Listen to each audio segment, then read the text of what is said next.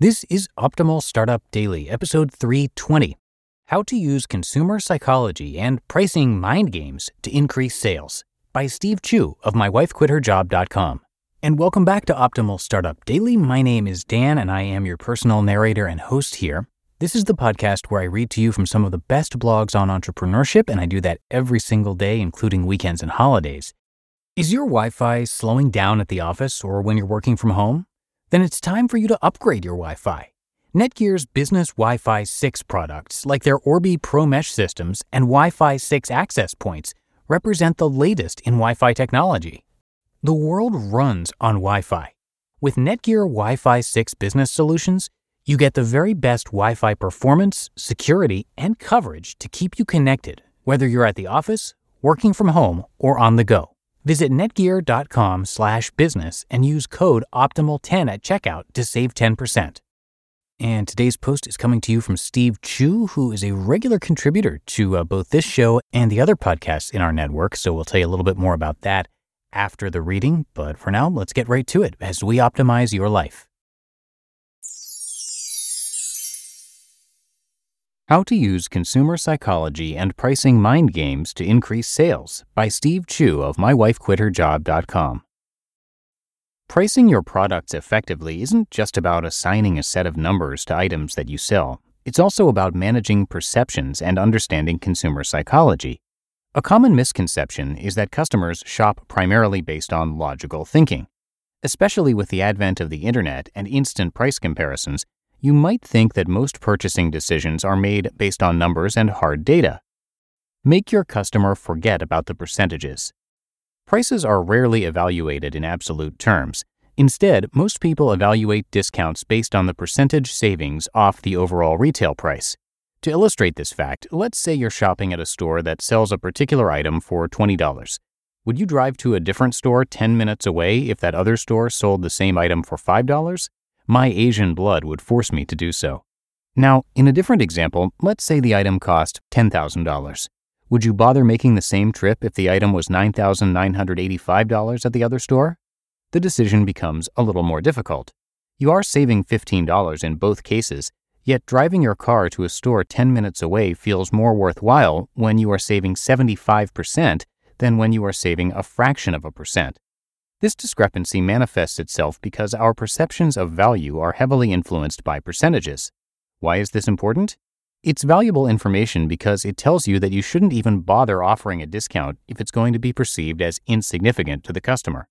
Instead of offering that small discount, give away an item for free instead, or offer something else of value that is hard to quantify. A good example of this is when you buy a new car. Instead of giving you a couple of hundred bucks in discounts, which you won't perceive as very much, car dealers will make you feel better about your purchase by offering you free financing or free servicing of your car for a set period.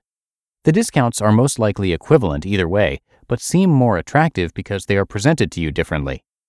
Appeal to your customer in a good light. A customer is likely to pay more for an item if they believe that they are purchasing the product from a company that is fundamentally perceived as good for example, if your store donates a portion of the proceeds to charity, a customer will be more inclined to shop with you even if you have slightly higher prices. I'm seeing a lot of companies go green these days. Going green carries the connotation that a company really cares about the environment. Call me a cynic, but I personally think that many companies are going green to extract higher prices from customers. In any case, the gist of it is that if you can project an aura of compassion or good from your company, you will be able to extract higher pricing. This concept carries a very close analogy to establishing a good brand for your business. Provide different reference points. Ever notice why there's always a wide variety of products for sale that span an entire gamut of prices? It's because we as customers are always trying to establish what we consider a reasonable reference price for a particular product. By skewing the prices of different styles of the same item, stores can heavily influence customers to purchase a more expensive product. This is best illustrated with an example. A study was conducted where two sets of customers were asked to select between models of flat panel television sets. One set of customers were asked to choose between two television sets priced at $700 and $1,000 respectively. The second set of customers were asked to select between three models priced at $700, $1,000, and $2,000 respectively. The results of the study showed that customers were more likely to purchase the $1,000 model when presented with three choices rather than two. The majority of customers will stick to the middle of the road. By introducing additional high priced items to your mix, you can effectively push a customer to spend more money because their perceptions of the median will be skewed. Another technique that works well is to introduce a really expensive item and provide a deep discount off the overinflated price. 50% off of an item that retails for $100 sounds much more appealing than 10% off of an item retailing for $55.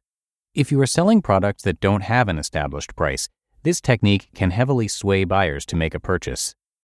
Frame your incentive in a positive light. Avoid negativity when presenting your prices. Always present your product prices in terms of gains and not losses. Frame your prices in the most positive light possible. What exactly does this mean? Well, let's illustrate with an example.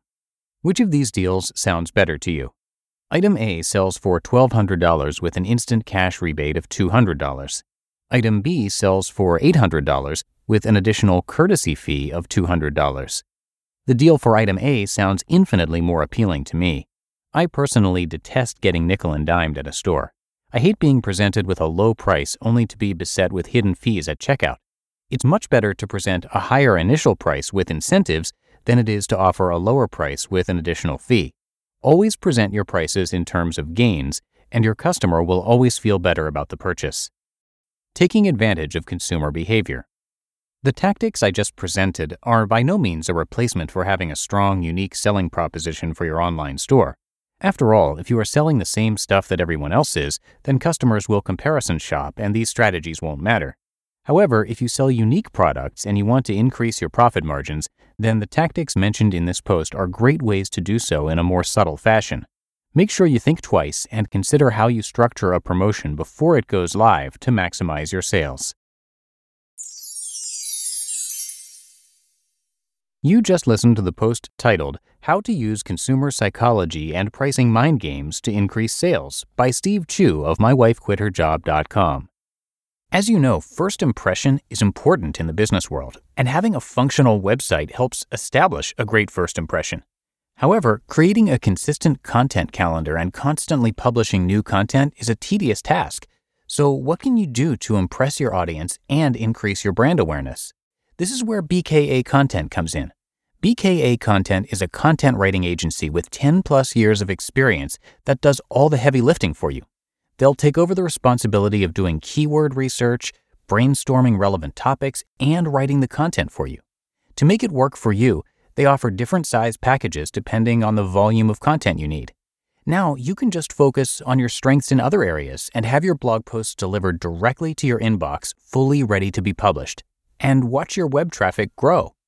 If you need help with content writing, go to bkacontent.com/osd to learn more and get your free month of blogs. That's bkacontent.com/osd to learn more and get your free month of blogs.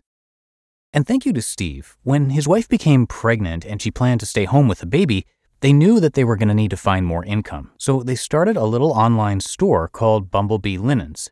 Well, in just a year, they were able to replace his wife's salary of $100,000 per year, and they started My Wife Quit Her Job to document it all, including income reports. So eventually, Steve was able to leave his job too, and since then, he started the Sellers Summit, which has been virtual during the pandemic, and you can learn more about that at sellerssummit.com.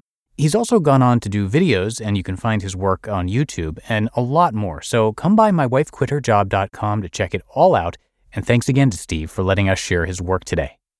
But that's going to do it for this episode. I thank you so much for being here with me and subscribing to the show, and hope you're having a great start to your week as well. And I'll see you back here tomorrow, where your optimal life awaits.